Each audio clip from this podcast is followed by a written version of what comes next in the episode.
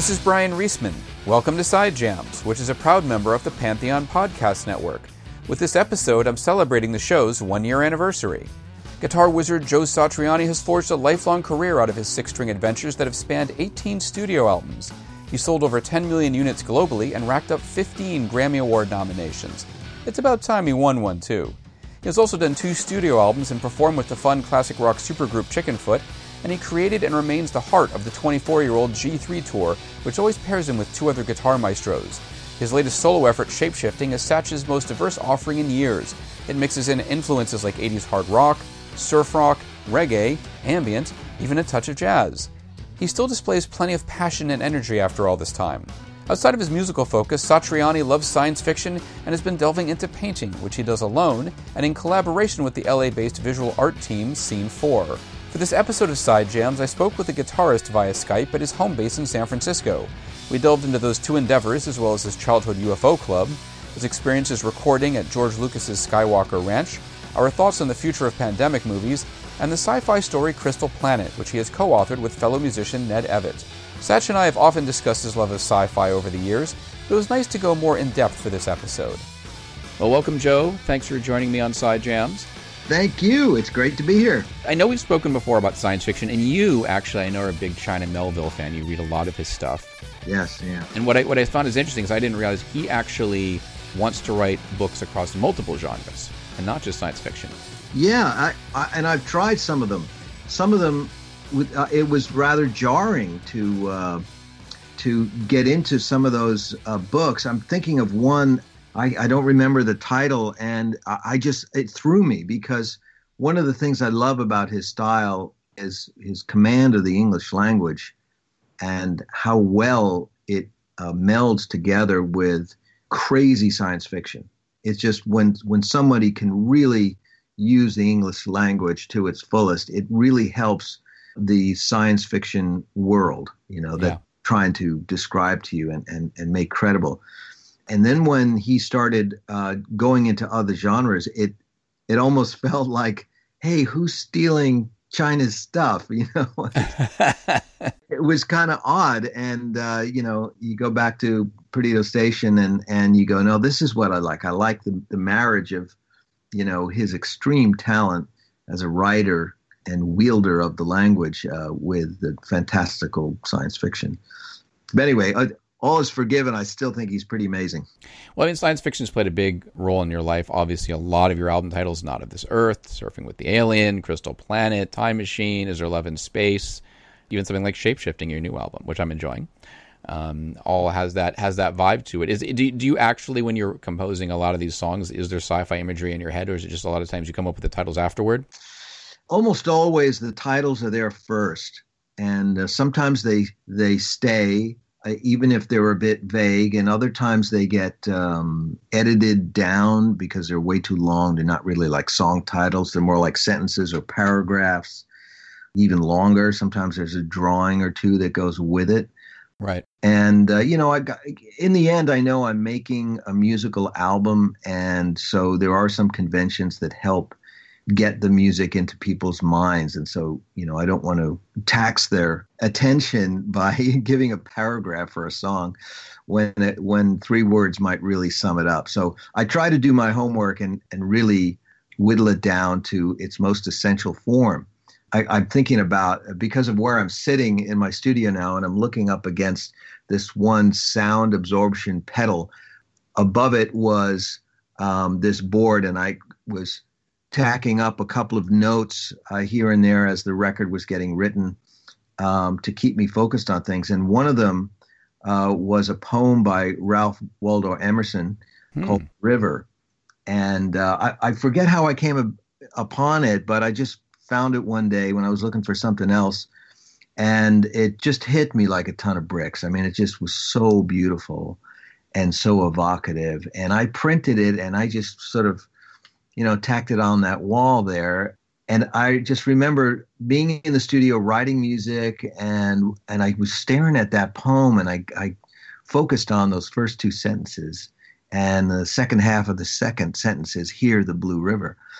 I just thought, oh, that's that's so perfect. You know, if it was a song, that would be more evocative than calling it the river but for a poem, The River is great.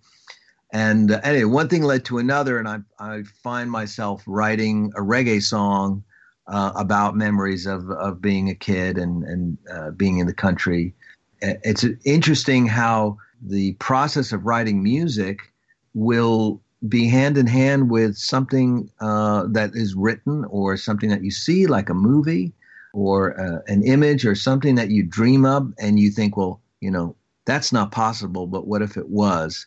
And how would I describe it to somebody? And then what if I only had music to make that description? So this is a insight into how strangely my mind works when I'm when I'm writing music. Well, yeah, Here the Blue River on the new album definitely stands out for the reggae thing. I mean, this is actually probably your most diverse album since Unstoppable Momentum. You're right. Yeah, I I, I definitely wanted it to be that way. Um, I, you know, I came off the What Happens Next tour, which I, I, always felt we never toured enough, but there were there were all sorts of reasons why uh, behind that that were that were just sort of boring and domestic. But um, uh, we finished in Pune, India, which was a great place to finish a tour. It was just a really fantastic outdoor festival, 40,000 people. And I just remember thinking that, you know, it was a fantastic way to end that tour. And I knew coming back that for the next year, I'd be not only writing and recording the album, whatever that was going to be, I had no idea, but I'd also be going out on the Experience Hendrix tour with uh, Doug Pinnick and Kenny Aronoff. Yeah. That you know, I was set up to do something really different, and I was being stimulated in a different way. Let's put it that way, because of uh, the, the work um, that I was going to be doing. Anyway, uh, I don't know. I got off on a tangent there because I started thinking about last year how crazy. no, was. no. I mean, I, I, do the same thing. I'm very ADD. I'm like squirrel, you know. And then I, but I, but but in our minds, I, I get the, I get the whole thread. I get where it's going. And I mean, you've been a lifelong sci-fi fan. Yes. And I was thinking about surfing with the alien because you obviously were one of the first rockers to have like that kind of comic book character on your cover. I know Anthrax had Judge Dredd uh, in the 80s. Have you read any of the recent surf, Silver Surfer comics? No, no. And well, there's good reason why, but um, you're busy.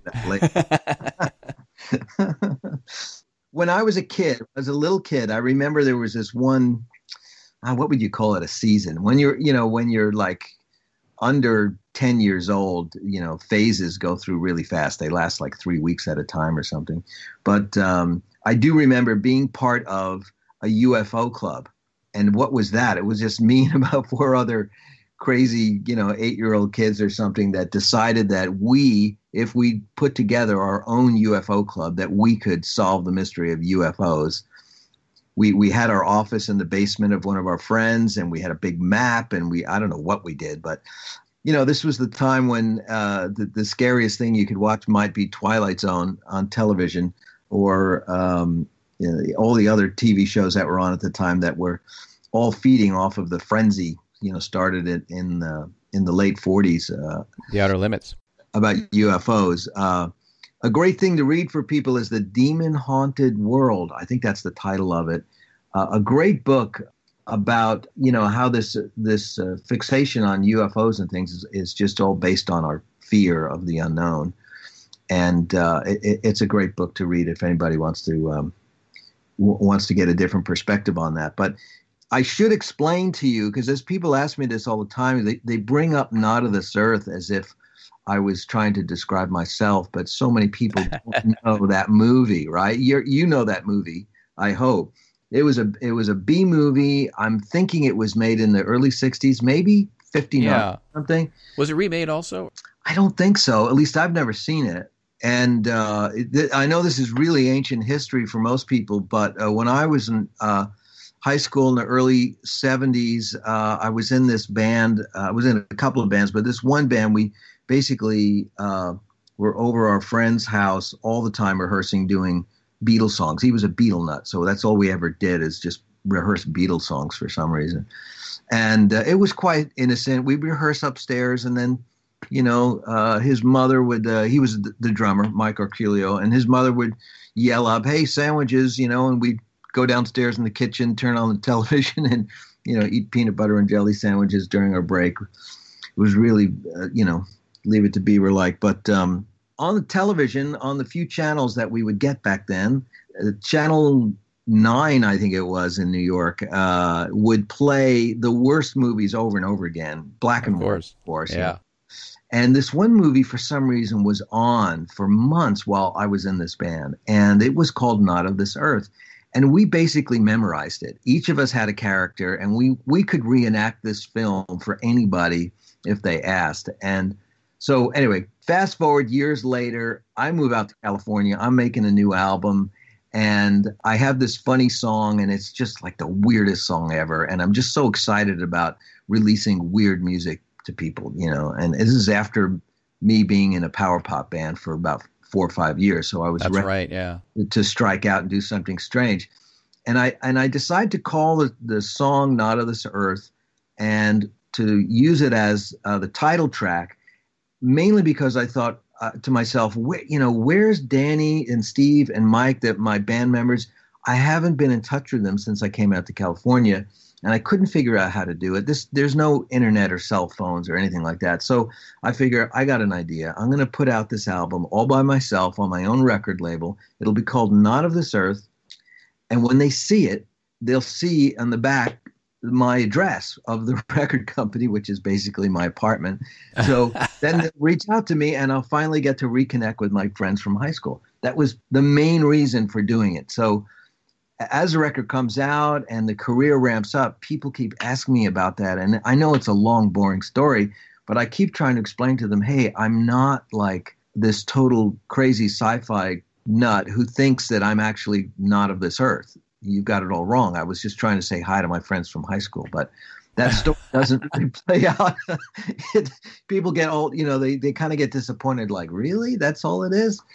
I mean, you're not from another planet? Really? Well, I am from Long Island, and, you know, for most parts of the country, and it's another planet.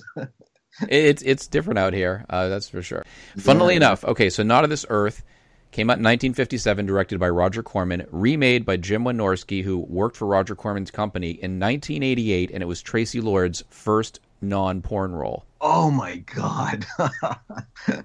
I knew I knew that title. I'm sure I saw Not of This Earth as a kid because in Boston, you we'd watch Creature Double Feature, which actually used some music from ELP, a very kind of uh, uh, sinister uh, passage from Karn Evil. Yes, Karn Evil Nine, yeah. and I didn't know that until about 10 years ago. So yeah, it's funny how all this stuff comes around. And and now, now you're connected to Traci Lords. Um, oh my god, that's hilarious. Um, so also, when was what was the earliest science fiction you read, and then when did you discover China Miéville? Oh, it's a funny connection. Um, we had there was a uh, a family experiment, as I like to call it, where uh, my wife and, and I and my son decided to get a four-legged pet. You know, we'd had every kind of pet you can think of, and I was kind of lobbying against getting a dog or a cat because we, you know, half of every year we tour. And starting when my son was four, we took him with us on tour. So, you know, we'd be gone for two months of the time uh, at a time. That would go on for about a year and a half until you know the album cycle would start up again, and I'd be home for six months. And so I kept saying, you know, we can't have a dog. It's like, you know, where are we going to put it? You know, when we're out on tour. Anyway, we tried it for a while and uh, that sets up us needing to get a dog trainer because this this beautiful little dog that we had, this Yorkshire Terrier, uh, had a, a, funny problem of like peeing all the time, and and mm. somebody convinced us that it was you know it was a mental problem, right? And I'm thinking, oh, that's I thought it was a really strange thing. Anyway, so someone said you got to talk to this guy. He's like you know the dog whisperer kind of guy. And so he comes over the house and he's trying and he's, you know, convinced that the dog is just nervous or doesn't understand authority or something like that. I, I totally did not like what was going on. And and uh, eventually mm-hmm. his methods were totally discredited because it turned out the poor dog had a genetic problem and just needed like eye drops or something like that of twice course. a day. Uh, and uh, anyway, the other thing about this uh, very cool guy who was the dog trainer was that he uh, was a sci-fi nut, and he was the one who you know looked at me like, "What do you mean you don't know who China Miéville is?" And so you know, while he was trying to train the dog, uh, we would talk about writers that we really like. I at the time, I think I was just crazy about Dan Simmons. I just really loved everything that he was writing. Come to think of it, Dan does that. He goes into other areas of writing in a more graceful way, perhaps than, than China Miéville. But um, there you go. What are the big distinctions with say like Dan Simmons and China Miéville in terms of the writing style and topics? Oh, it just seems more natural to me. Like a story like uh, one of uh, Dan's early ones, Carrion Comfort. You know, that's that's a very interesting story and and beautifully written and it's light. I mean, from a sci-fi point of view, it's not like you know monsters popping out of people's chests and biting people's heads off and you know i mean stuff that's really outrageous is kind of easy to write about you know like a big orb appears in the sky and strange looking people come down and vaporize humans i mean you know right. how difficult is that to write about right but the Carrion Comfort is a very gentle story but it's frightening nonetheless because you're talking about uh, science fiction. You're it, it's something that doesn't exist. A kind of a, a, weird twist on vampire that I don't think has ever been told before. The way that he weaves the story and the, what he puts into the characters' lives and how they relate to each other uh, is very human, very relatable. And the language that he uses, uh, I think, is I don't know. Maybe it's because I'm American and he's American that it seems a little bit more easy to digest and you can get lost in the story a lot easier. And China's British. Uh, yeah, and and maybe that's what it is. It's like, I mean, China stuff is so brilliant. One of the things I love about a lot of the, the work is that I find myself having to read sentences over and over again because I go like, I must be like missing half of my brain. Like, what did he just say? you know, I have mm. to hmm. read over.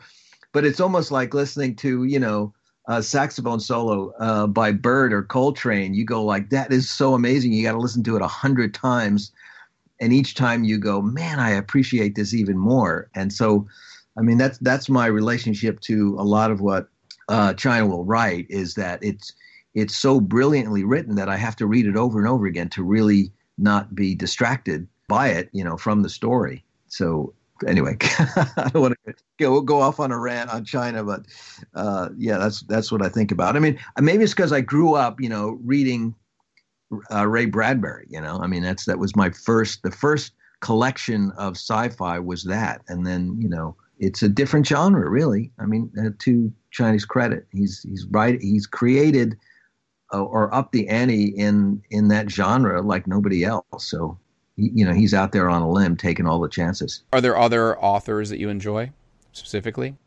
Uh, I think uh, I started going through um, the you know, Philip K. Dick. I uh, last year I went through a total like review of all of his work. Um, and that was because my son ZZ uh, was talking about it. He just he kind of mentioned it, like you know, that he had uh, reread a particular story, and uh, I don't know about anybody else, but sometimes when I, I, think back to authors that I read like decades ago, I realize that I, I need to reread the books. And I've done that like twice with Kurt Vonnegut. I absolutely love Kurt Vonnegut's writing. I, I wish I could have known the man. I mean, w- what a fantastic human being. And right. the stories that he wrote had such an effect on how I felt about life when I was in high school and then later when I the first time I realized I've got to reread everything that he wrote. You know, um, and mm. it sometimes you I'd get in that mood where I just I I want to, you know, I don't know what how to describe what what Kurt Vonnegut wrote. I mean, I don't know what it is. It's it's him talking. It's it's science fiction, but it's commentary. It's you know, it's a person writing a novel who says the novel is dead and I'm not a novelist, but here it is, you know? Yeah. Uh, and, and you go through phases where no, you just want someone who really is taking it, you know, you want to read Harlan Ellison or something like that just to, uh, or Niven or someone who takes the genre seriously, uh, you know, just wants to write a real book, you know? So th- those authors, you know, loom big in my mind. And I do find myself going back to their writings quite a bit. Some novellas can be really good too, or even short stories. I actually I remember reading a Harlan Ellison story about this guy who I think was going. He was haunted by his childhood past, and he went with someone to visit his house. And the person observed like the guy went into his house and never came out. Like he literally disappeared. and I always thought that was kind of an interesting metaphor. There was this thing called like the the year's best horror stories. I think Karl Edward Wagner had edited these books like in the 80s and 90s, and I remember one story that actually successfully combined a haunted house story with an alien invasion story, in which people thought the house was haunted when it was in fact like a home for an alien to kind of teleport in and out. and so it, com- it, actually was really interesting. It combined both aspects, and yet it ties into what you're talking about, which is this idea that even though science fiction is uh, some of science fiction definitely is about technology, etc there's also the superstitious side and, and other beliefs that don't actually jive with science either that kind of can play into those stories in terms of being fearful of things in the world that we don't understand. Oh yeah, um, I'm sure. I would say uh, the the craziest thing that I've come across in the last couple of years. I don't know the writer's name. Um, Chinese writer wrote a book called The Three Body Problem, that's a book that I'll reread at some point because I remember uh, as I read through that, that was last year, I think. That was one of those books where um, after I finished it, I immediately emailed uh, Stu Hamm, who is a really a fantastic uh, fan of sci-fi and has turned me on to so many great books. That man, that story, like that's the most original story I have ever come across in modern times. You know that I highly recommend that book that is so freaky. The concept of it is just so freaky. Like every chapter, you're going like, "What? Really?" you know? Yeah. Uh, and it, I, yeah, I think it took like six years to translate. I mean, it was. I would imagine that in its native tongue, it's uh, you know, it's even more thrilling. Uh, but it was translated by someone who really loved the book and really, obviously, is good at Mandarin and. Uh, that that's a, that is a book I highly recommend. It totally blew my mind. I wish there was a movie. you know, I don't know how they'd make it, but well, sci-fi films are dicey too. I mean, there's a lot of sci-fi that's really cool, but Hollywood has had that tendency to dumb it down. Especially when you had a movie like Alien or Aliens, it became very successful. Especially Aliens, you saw a lot of knockoffs of like big action sci-fi movies. Even though some some of the best sci-fi is very understated and, as you, know, out deals with, still deals with things on a smaller level. Yes, yeah, I think um, the perfect example would be uh, Arthur C. Clarke's I, Robot. You know, a fantastic book that stimulates the mind, but when you try to bring it to a movie, it, it, just immediately dates itself, or it's corny, or it's sexist, or it's something's wrong with it. You know, and and or it gets turned into a Will Smith movie. Yeah, I mean it's it's still good, and everyone did a great job on it, but if you read the book when you were young and and it, it, you realize that it stimulates the mind. The story stimulates the mind about what could happen what might happen and and you know the, the nature of human beings. And how do you capture that in a movie? The movie really has to say this is the good guy this is the bad guy and this is the arc of what happens you know? And that yeah. just kind of ruins the story. That that's why books are so amazing. Uh, is that they don't have to get dumbed down like that. A- again, some of the simple things you can laugh at. It's like a simple joke that you read is funny, but when somebody's telling it and you're watching it, let's say on a TV show, you can't help but look at them and look at how they're dressed and who they are and their age and, and everything else about them. And that affects how you feel about the joke, how it looks, how it's delivered mm, yeah. But if you just read the joke, you you know, in your mind, maybe it's you telling the joke, and so you're laughing hysterically because you think you're funny. you know, yeah. That's like the some of the stories from those writers. You know, Bradbury and Philip K. Dick. You know, they they're just better read, and because they stimulate you uh, mentally, and and that experience, I think, is sometimes is way better than watching it played out on stage or in front of a camera. Well, you know, it's funny. I was talking to Richie Faulkner from Judas Priest about Star Wars because he's a huge Star Wars fan, and there's there's a lot of debate over the recent trilogy because I, I, think you know the original Star Wars movies appealed to kids. It also appealed to the kid inside you, and there's definitely I've debated this with a couple friends of mine about the nature of what Star Wars is, and when you get into movies like Rogue One, which get to a darker look at the whole fascist uh, conflict going on, I think some people balked at it a little bit. But I mean, that's really what it is. It's not just all the pew pew stuff. It's it's there's something deeper that that can go on. But I think it got simplified at that level, and then so Hollywood approached it that way. I mean, the Han Solo character had more of an evolution because he, he definitely went from being like this this rogue who is not the most honorable guy to actually caring about something and fighting for a cause. But I think there's a, t- a tendency to simplify that stuff down. And then when you try to take that and expand upon it, some people don't like it. Yes, yeah, people get get stuck. Isn't that some like it? It kind of reminds me of this uh, this question I got uh, about a week ago about uh, records that I was listening to at p- different periods of my career, and and I realized that I was like one of those horrible fans that got, would get stuck on certain records. You know, like um, mm. I love the Rolling Stones, and I'm I'm stuck on Exile on Main Street, and you know, uh, and I love Prince and I'm kind of stuck on Sign of the Times, you know. And you know, if somebody told me that, I you know, I would be first of all thankful that they liked anything that I did, but at the same time, you can't help going, well, how come you know that dude doesn't like my other records? you know, and so well, see, uh, Unstoppable Momentum me might actually be my favorite album of yours. Is that right? Well, that's good because the musicianship it's evolved. Like i'm a belief you should listen to newer music by older artists. And i get into this debate with people all the time on generation x and it drives me nuts. Like i think like 10 years ago duran duran did one of their best albums ever but people argue with you only the 80s stuff.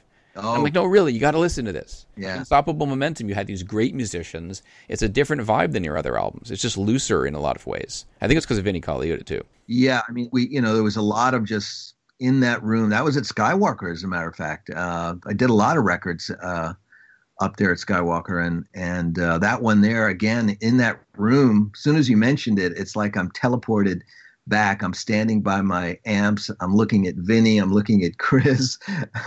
uh, Mike is right off to my right. if he's not in the piano room behind the glass, he's just like you know ten feet away from me, and uh, that was really a lot of fun to to watch. You know, especially the title track when we had done a couple of takes, you know, and I'm I'm kind of arranging the songs as I'm going, even though we're yeah recording over uh, Pro Tools sessions that I meticulously laid out at home. At one take, I said, "Hey guys, uh, you know, to to to Mike Fraser, I said, could you extend the ending for us by about you know I don't know eight or sixteen bars?" And then I said, "Vinnie." What if, when we get to the end, we just keep playing as a band, but you just go totally crazy, and when then we'll just end like on the 16th bar or something like that. And it was one of those things where everybody goes, "Oh, okay," you know, and we didn't know what he was going to do, right? And so we get to that part, and Vinny goes totally crazy. The look on Chris's face and Mike's face and and my face, and we're all looking at each other like, "Holy fuck, where is one?" You know, I'm sorry, this is probably not the language for your podcast. No, that's all right. No, but seriously, I mean, that is, I think that's actually my favorite moment. That ending of that song is my favorite moment on there. That, I mean, there's a lot of great stuff on that album, but I, am a drummer and I'm, I'm a recreational drummer. I'm not a real drummer like that, but I love that. And that moment, though, that's just, I've had a lot of moments in there, like a lot of the Chickenfoot moments. Uh, that we did, you know, were live recordings without clicks and and that were done in that room you know, just very memorable. Just because right at the end of a take, everyone would get quiet. You realize you're hyperventilating, and you go, "Oh my God, we just did something that'll never happen again." Thank God they recorded it. and so, yeah, when Vinnie finished that on the title track, the sound coming from the control room, from everyone who just happened to be there witnessing what Vinnie just unleashed on all of us, it was just like, and then of course the relief that all of us didn't get completely thrown off by the genius of Vinny because he does somehow go so completely crazy and then he brings it right back. Yeah. And yeah, so that oh, it's just a beautiful moment. I'm so happy that wound up on the record. what was the vibe like at Skywalker Ranch? Oh, it was so great. I mean, you know, my history there goes way back to 88 when we were do I was playing with Mick Jagger that year and we did two tours and so we had two really big rehearsal uh, months. One was in New York at the very uh, beginning of the year, Jan- mid to late January through all of February, rehearsing at SAR in uh, downtown. Right. And then the second part after that was for the Japanese tour. For the second part of uh, the touring year, where we went uh, down under for that one, we for some reason decided to go to George's place in in uh, San Rafael, and I'd never been there, even though I I lived pretty close by in Berkeley at the time. Uh, so that's when I started uh, driving out there to work. It, the funny thing is, is we rehearsed in the room that became the studio before it was fully built. There was no separate control room. It was literally just gear sitting on the floor, and we just set up in the middle. We we were a big band, about I don't know, 15 people or something like that. And Mick really wanted to get the staging together. So we needed a big place. So um, that's when I started going out there. And, you know, George is always walking around, which is really, really it's really funny. He's such a really cool guy. And a lot of the people who work there, I've worked with throughout my whole career. Uh, Michael Semanick, uh, Academy Award winning mixer. Uh, he was an assistant on a couple of my albums uh, going uh, back into late 80s and early 90s. Uh, just a whole bunch of people there have come in and out of my projects and who wound up working as sound designers or mixers uh, at Skywalker. You know, I, I can remember uh, I was working on a Chickenfoot song. I was doing some overdubs, and I'm trying to decide whether or not to do this high bit, right? And I'm just kind of sitting there in the control room with my guitar and I'm playing, I'm playing, and I turn around and there's George just sitting there and he goes, Oh, hi, Joe, how's it going? And, you know, you have one of those moments where you go, Oh my God, George Lucas is watching me fiddle over an overdub. but, but that's, you know, that's what would happen. It's a beautiful, state of the art, creative environment. And, and George is casually walking around saying hi to people and making history with his films. Is he a fan of yours? I guess so. I never really had a conversation like that with him. It was like casual hellos, not like did you ever get into a conversation about sci-fi or anything? No, no. I, and I think it was because I I was probably starstruck. You know, I I'd immediately think like, oh my God, it's George Lucas. You know, and I and he would always show up when I was doing something, so it was not like you know I was sitting in the cafe or something like that. It, it was always. Uh, he realized we were working and he was very respectful. He'd come in and say hi and listen and say, sounds great, and ask us if everything was all right and if we needed anything. And then he would be on his way, you know. But it's a great place to to go to. Um, I've lived in the city here for quite a while, for uh, over two decades now, and it's only about a 45 to 50 minute drive uh, out, you know, across the Golden Gate Bridge into the countryside where Skywalker Ranch is. And once you go through those gates, you are in another world it's almost like the prisoner. To be very sci-fi except yeah. all good vibes. No strange uh, uh, balloons bouncing in the distance or anything like that. But i mean you go in there and you, there's it's a farm and it's a ranch and there's chickens and llamas and organic food and there's a pond and and there's all this stuff going on. And then you get to the main building and you walk in and you go my god i could invite 200 musicians into this room to record with me. And then these great people work there. And, and they're so experienced, and everyone is just got the greatest vibe. There's none of that like city vibe, you know, like yeah. recording at Hyde Street or something where you know you you take your life in your hands, just parking your car and walking to the studio. There's none of that. It's all very chill. Are there any smaller sci-fi movies that you like? Hmm smaller sci-fi. Well, I don't understand what smaller means, but well, maybe not like a big Hollywood blockbuster, like an indie film or something that's not like a giant, you know, shoot 'em up. Oh yeah, yeah, Sunshine, without a doubt. I like that when it came. out. A lot of people had criticisms of it, but I, I kind of dug it. I loved that film. Oh man, yeah, my son turned me on to that one. Um, that was one of those films where I, I think when it came out, I looked at it, and for some reason I thought, well, I'll, I'll wait on that one. And then one day I was just talking to ZZ and he mentioned it like that was his favorite, you know. And I thought, oh, that's right. I was gonna watch that thing, you know. And then I just I just love the vibe of it. I love the way everybody acts in it. I like what they didn't shoot. I love how it ends, you know. And and that's the thing because uh, I have a problem with doing what I'm supposed to do and with authority. I had problem all through school.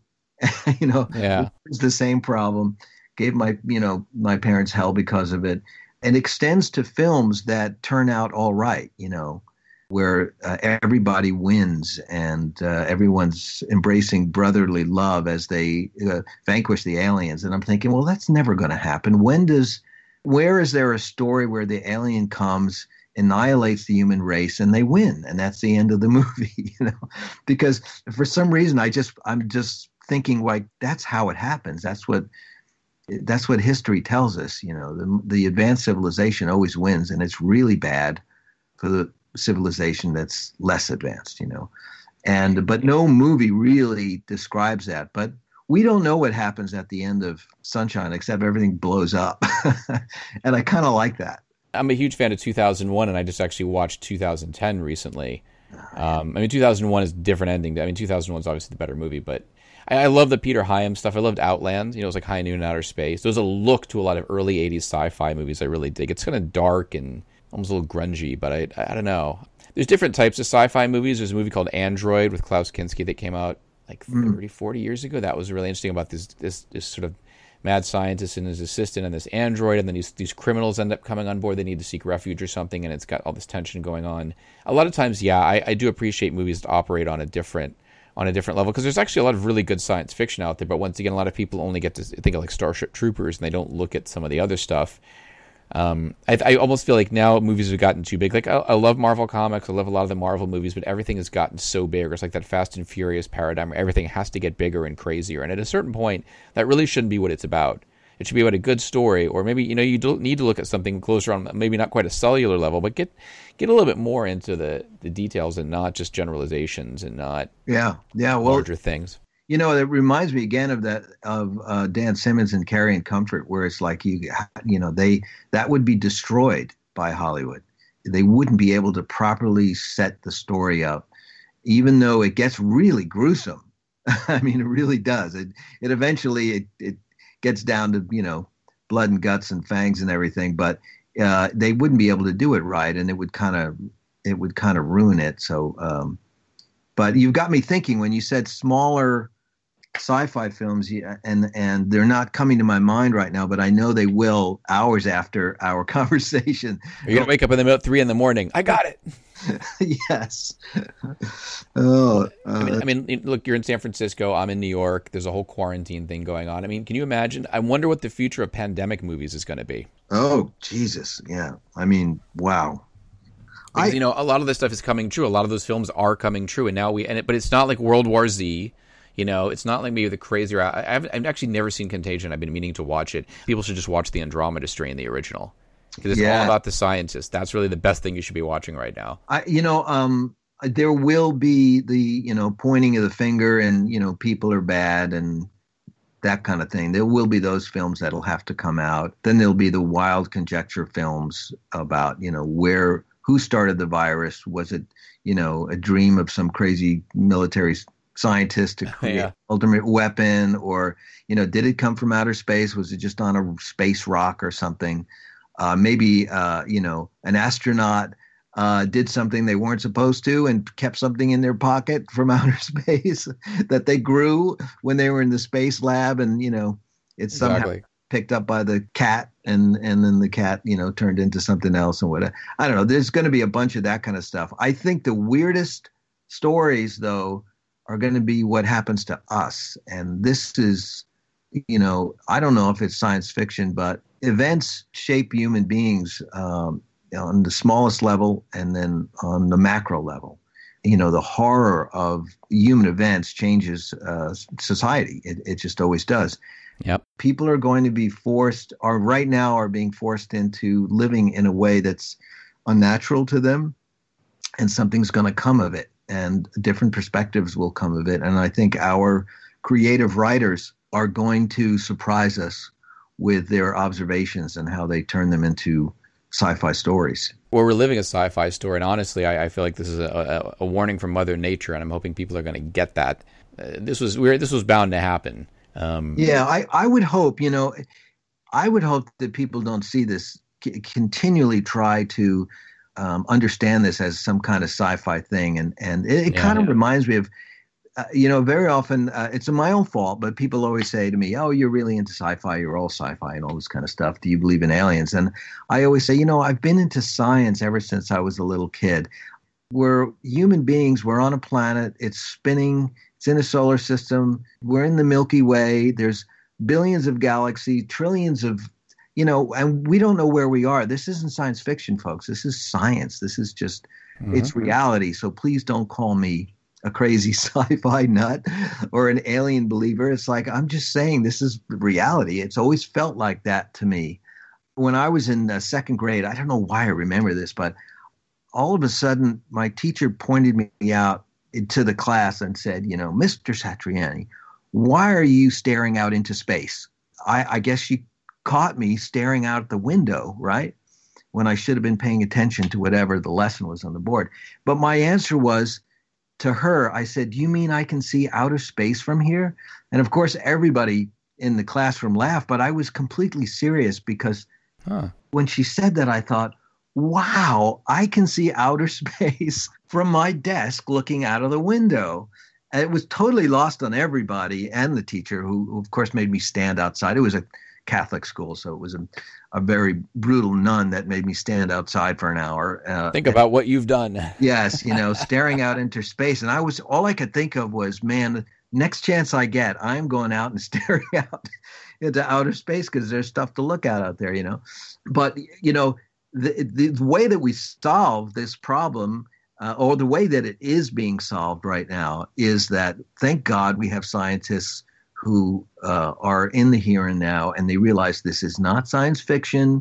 This is really happening. This is something that happens in the world. There are viruses, there are humans, dogs, and cats. And you know this is this is life, and and we can fix it. We just have to come up with a workaround, put our brains to it. So stop thinking about science fiction. They're not aliens from another planet, you know, who want to suck all the water out of the planet or you know enslave us or anything like that. It's a virus, so let's let's get our head straight on this and get to work. You know, so uh, sometimes sometimes that gets to me. Uh, you know that the tendency for people to uh, adopt the most fantastical reasoning for something, and all it does is prolong a logical approach to solving the problem. Uh, it's just like saying I'm I'm overweight because alien beings have invaded, you know, my body and they crave chocolate chip cookies. You know. I wanted to talk about your paintings. There's a piece here called Harmonic Visitors, another one called Ethereal Visitors, another one called The Stair, Radiant Creature. There's obviously some sci-fi stuff creeping here into your work. Yeah, yeah. It, well, if you could see what I see from here, from this chair, because out on the other side of my music room is what's become the art room. And there's a you know there's about a hundred plus of my, my, paintings out there oh wow. looking for space leaning up against everything.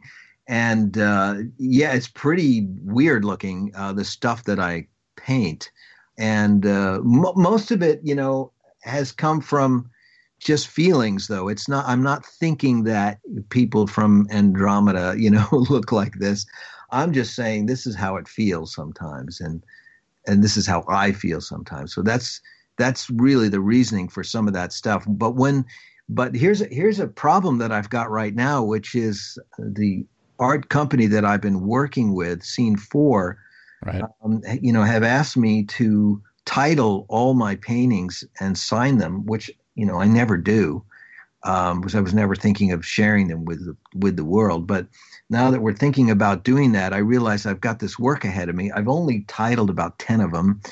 And I realize I have to come up with names for all these things. And as I start looking at them, it's starting a uh, an interesting process inside of me where I'm I'm you know looking inward again, saying, "Boy, Joe, why did you you know why does that person have you know no ears and the eyes are dripping blood and the hands are all distorted looking? And i've i have got to answer those questions and i've been avoiding it.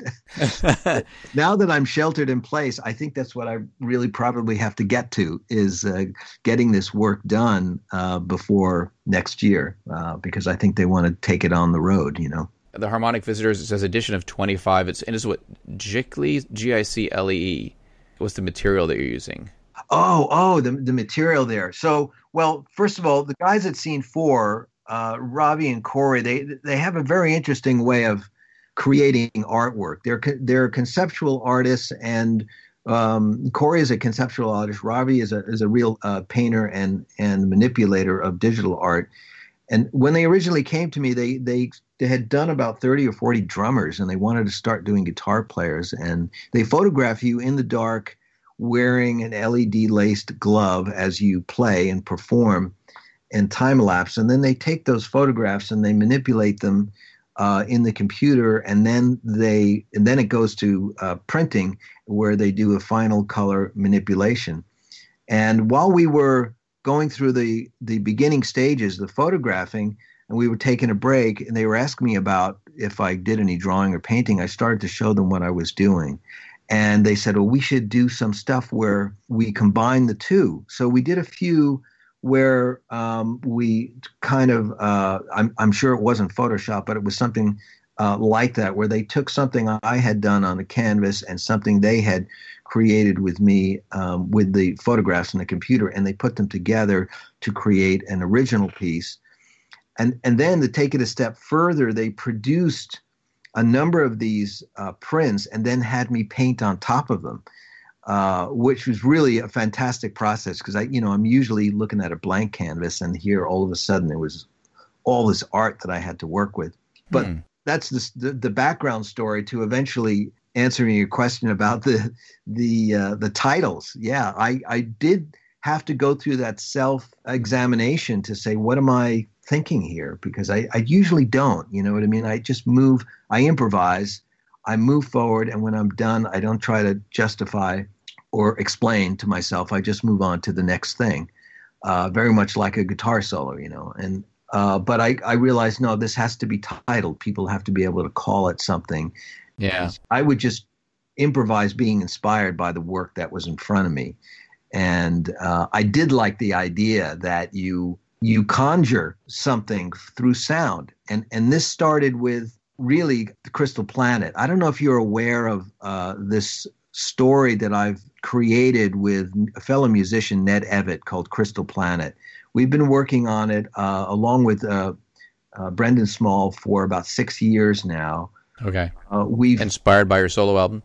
No, actually, it's that that story is different. How we wound up getting it. It was it was basically we had the Unstoppable Momentum record inspired my friend uh, Ned Evett to create uh, a video that we could play for the live performances and every night I'd watch this thing while I was playing. And I called him and I said, you know what? There's a story here. We should create a, an epic, like Star Wars epic size story about Crystal Planet. And then we started writing this story that involved immense time travel and uh, an alien world and uh, the reluctant wow. hero who played guitar and just it was a fantastical story it has gone through a million rewrites. We've written scripts, we've done storyboards, we've done decks, we've done video demos. Uh, last October, Heavy Metal Magazine uh, put out a pilot version uh, for us, animated, uh, that uh, Brendan wrote the script for us. And um, we we are in the process of trying to obviously sell the idea to a lot of different forms.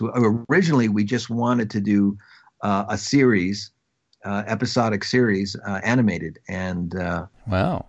Um, anyways, the idea of sound eliciting something foreign or alien came from the story where Ned and I uh, came up with this idea of the story that the our reluctant hero figured out a way uh, to extract uh, an unusual energy source by using music but he didn't know where it came from. And I don't want to tell you the rest of the story, but right, right. Uh, but that was the the idea that sound, you know, would conjure something up. And as I was looking at those paintings that I had a hand in creating, I started to think about that. Like when I'm on stage, uh, and I'm playing. Obviously, I'm giving a concert. I'm playing with my buddies on stage. I'm playing with my fans and the audience and everything. But there might be something else that happens that we're unaware of. That the actual harmonic consonance and dissonance would actually conjure up or call from far away uh, something foreign, something alien, and they would be attracted to it. All right. Yeah, it's it's sort of like that story about you know somebody sending out a a message, not thinking they're going to reach anything horrible. But unfortunately, you know, they wake up the sleeping dragon uh, light years away who goes, Hmm, is there a meal over there? oh boy. now, are all the paintings that are done, are, are they done in collaboration with Scene 4?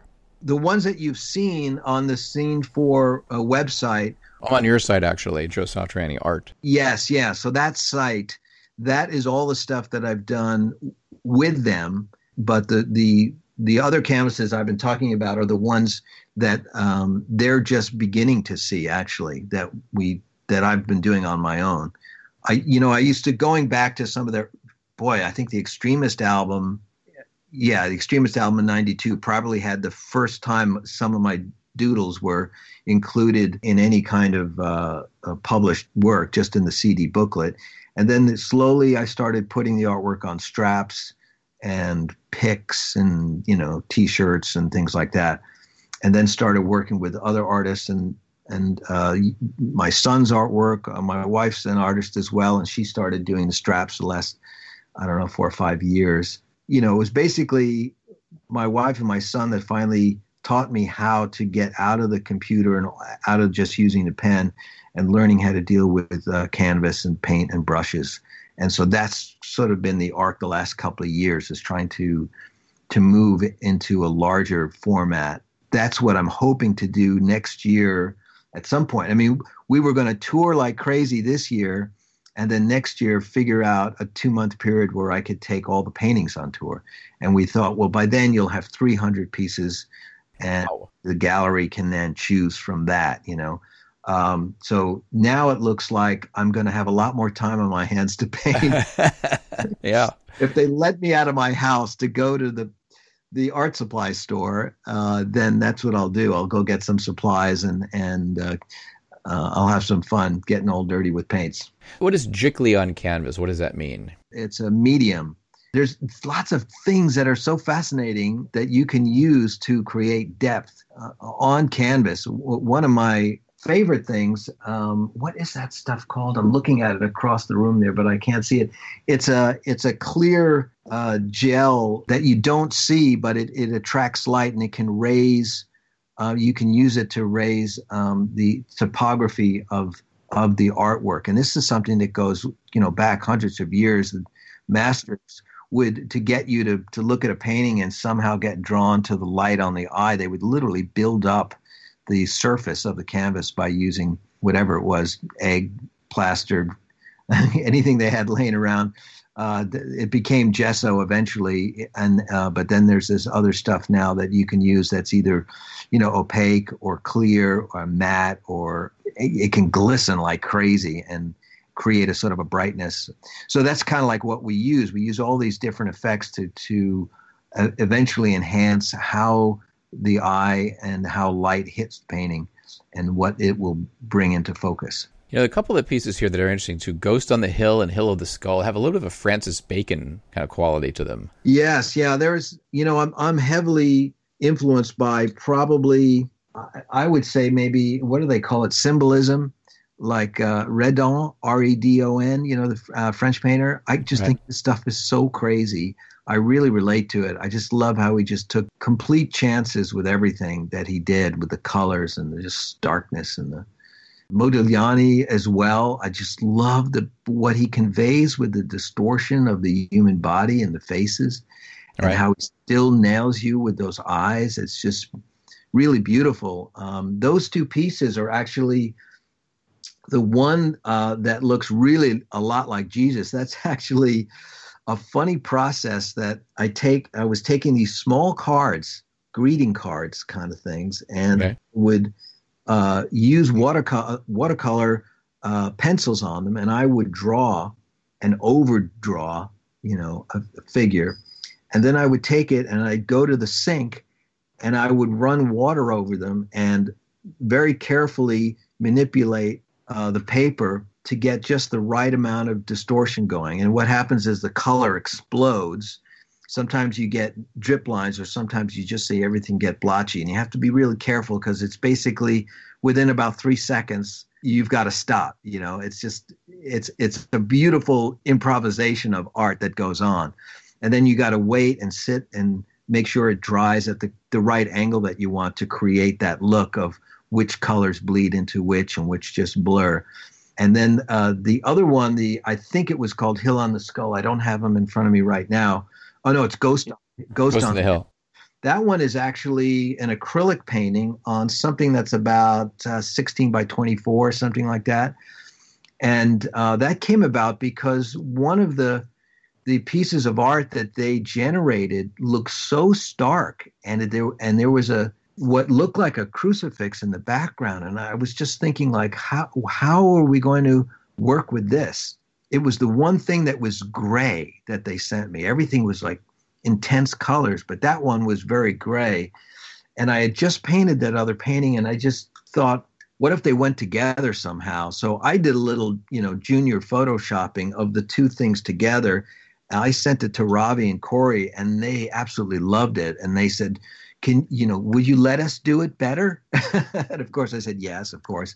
You know, so I just sent them the raw material. Uh, I sent them just a high res version of the of the painting, and they, and they were able to combine them in, in a beautiful way. And um, it's a the powerful story. Uh, you know, Hill of the Skull. That that goes back to a.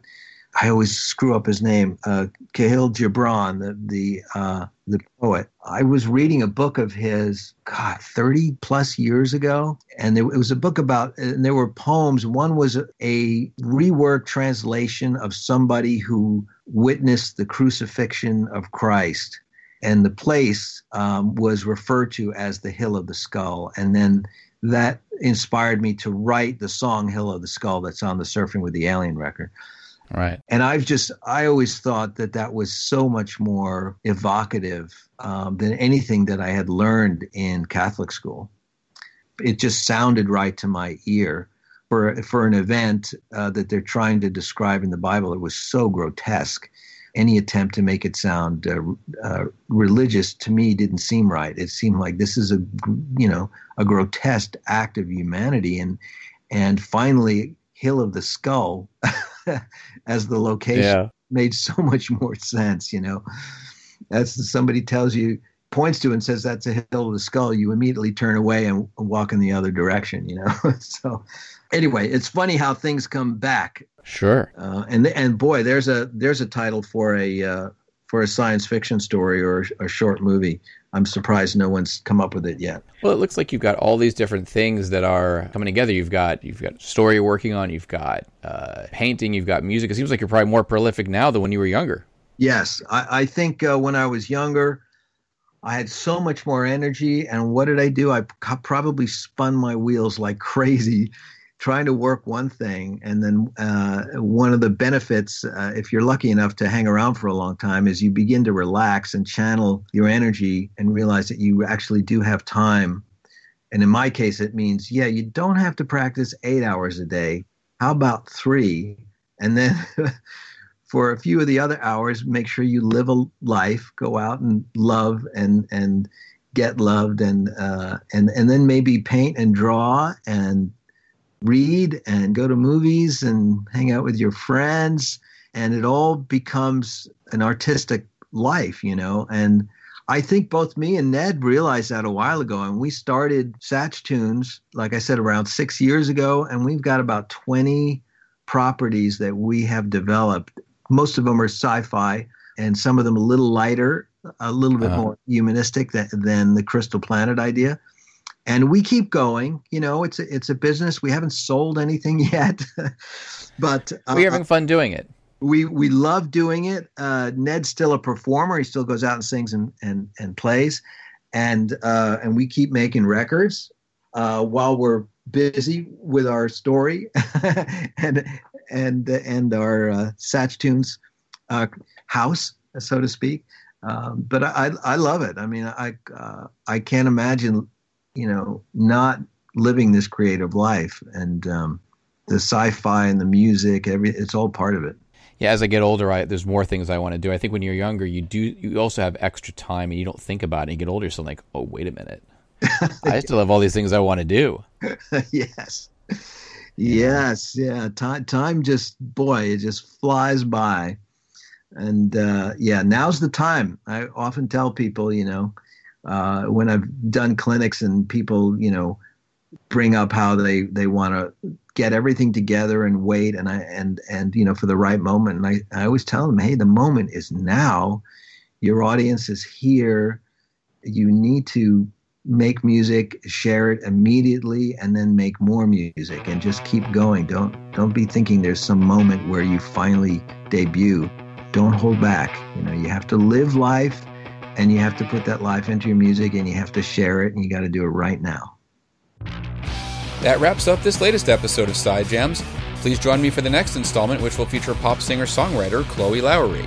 The tunes used in this episode are from Fox and the Law, and I licensed them through AudioSocket. As always, thank you very much for listening.